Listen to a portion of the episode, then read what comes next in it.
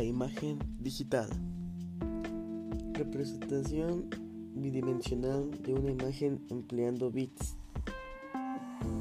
Procede de fuente digital. Se utiliza la pantalla, almacenamiento, software, tipo de imagen, vectorial y mapa de bits. Imágenes vectoriales. Se componen de contornos y rellenos definidos que describen perfectamente cada ilustración. No pierden su calidad al ser guardados o exportados. Imagen de mapa de bits. Estas están compuestas por una gran cantidad de cuadritos llamados píxeles. Entre más pequeño sea el cuadro píxel, más detallada será la imagen.